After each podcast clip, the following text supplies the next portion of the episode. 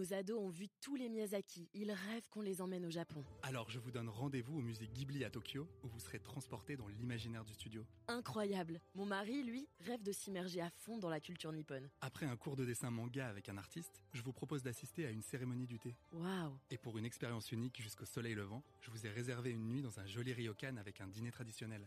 Je nous y vois déjà. Avec Marco Vasco, ne rêvez plus, vivez votre voyage l'esprit libre. Au rendez-vous sur marcovasco.fr pour imaginer votre prochain voyage sur mesure. Les podcasts du Figaro.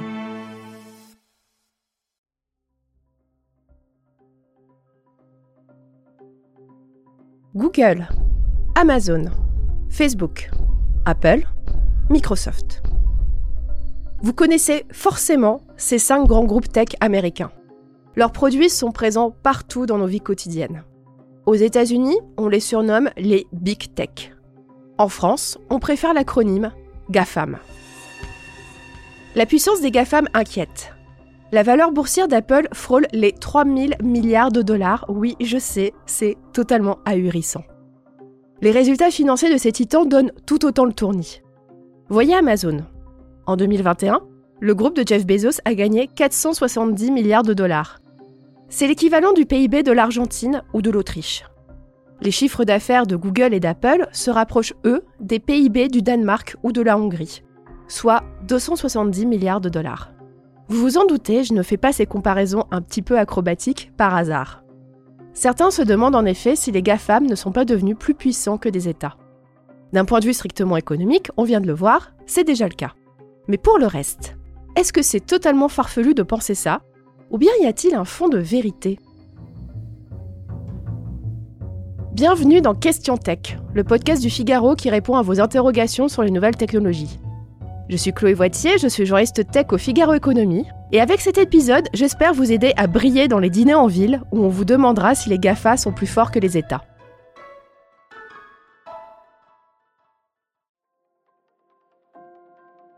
Cette peur des GAFAM ne vient pas de nulle part. La science-fiction déborde de récits de méga-corporations devenues tellement puissantes qu'elles ont écrasé le pouvoir politique traditionnel. Il est donc naturel de s'inquiéter face à des groupes économiques tentaculaires qui ont d'énormes parts de marché.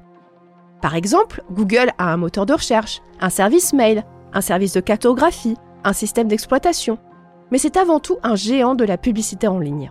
Amazon est un poids lourd de l'e-commerce et du divertissement, mais il est surtout le leader des solutions cloud pour les entreprises. Mais est-ce que cela constitue un État? Selon Max Weber, un État détient le monopole de la violence légitime. Y a-t-il une police Amazon Une milice Facebook? Non. Par contre, si un jour cela devait arriver, il faudra sérieusement s'en inquiéter.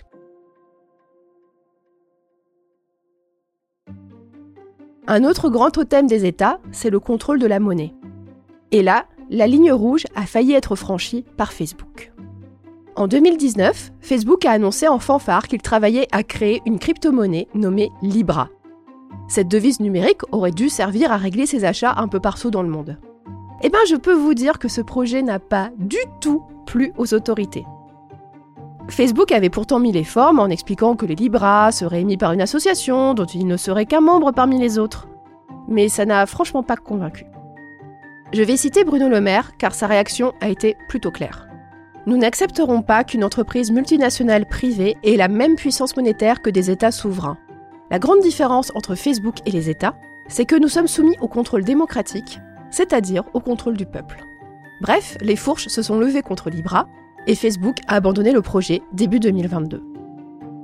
Les États se sont aussi attaqués à un gros problème. Les GAFAM sont passés maîtres dans l'art du dumping fiscal et, par exemple, ils ne payent pas les impôts qu'ils devraient payer en France.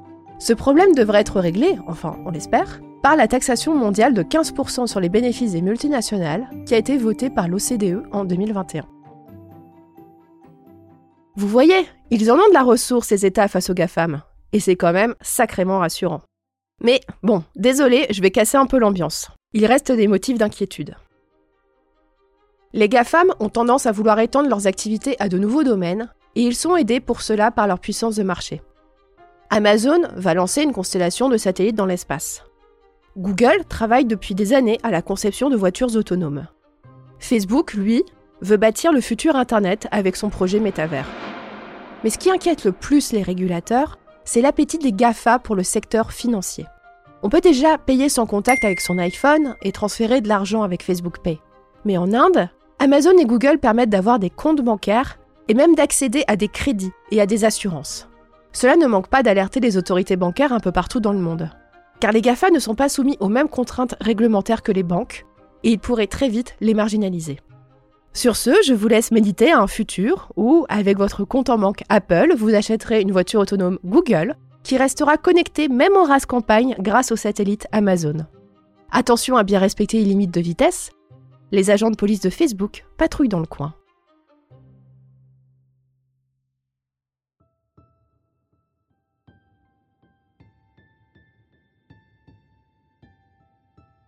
Cet épisode de Question Tech a été réalisé par Astrid Landon.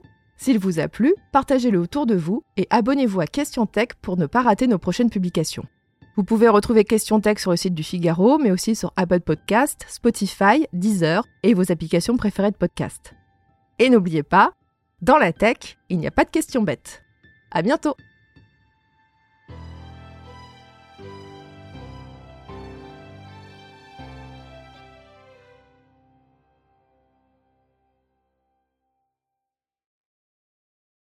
Nos ados ont vu tous les Miyazaki. Ils rêvent qu'on les emmène au Japon. Alors je vous donne rendez-vous au musée Ghibli à Tokyo, où vous serez transporté dans l'imaginaire du studio. Incroyable. Mon mari, lui, rêve de s'immerger à fond dans la culture nippone. Après un cours de dessin manga avec un artiste, je vous propose d'assister à une cérémonie du thé. Waouh Et pour une expérience unique jusqu'au soleil levant, je vous ai réservé une nuit dans un joli ryokan avec un dîner traditionnel. Je nous y vois déjà. Avec Marco Vasco, ne rêvez plus, vivez votre voyage l'esprit libre. Au rendez-vous sur marcovasco.fr pour imaginer votre prochain voyage sur mesure.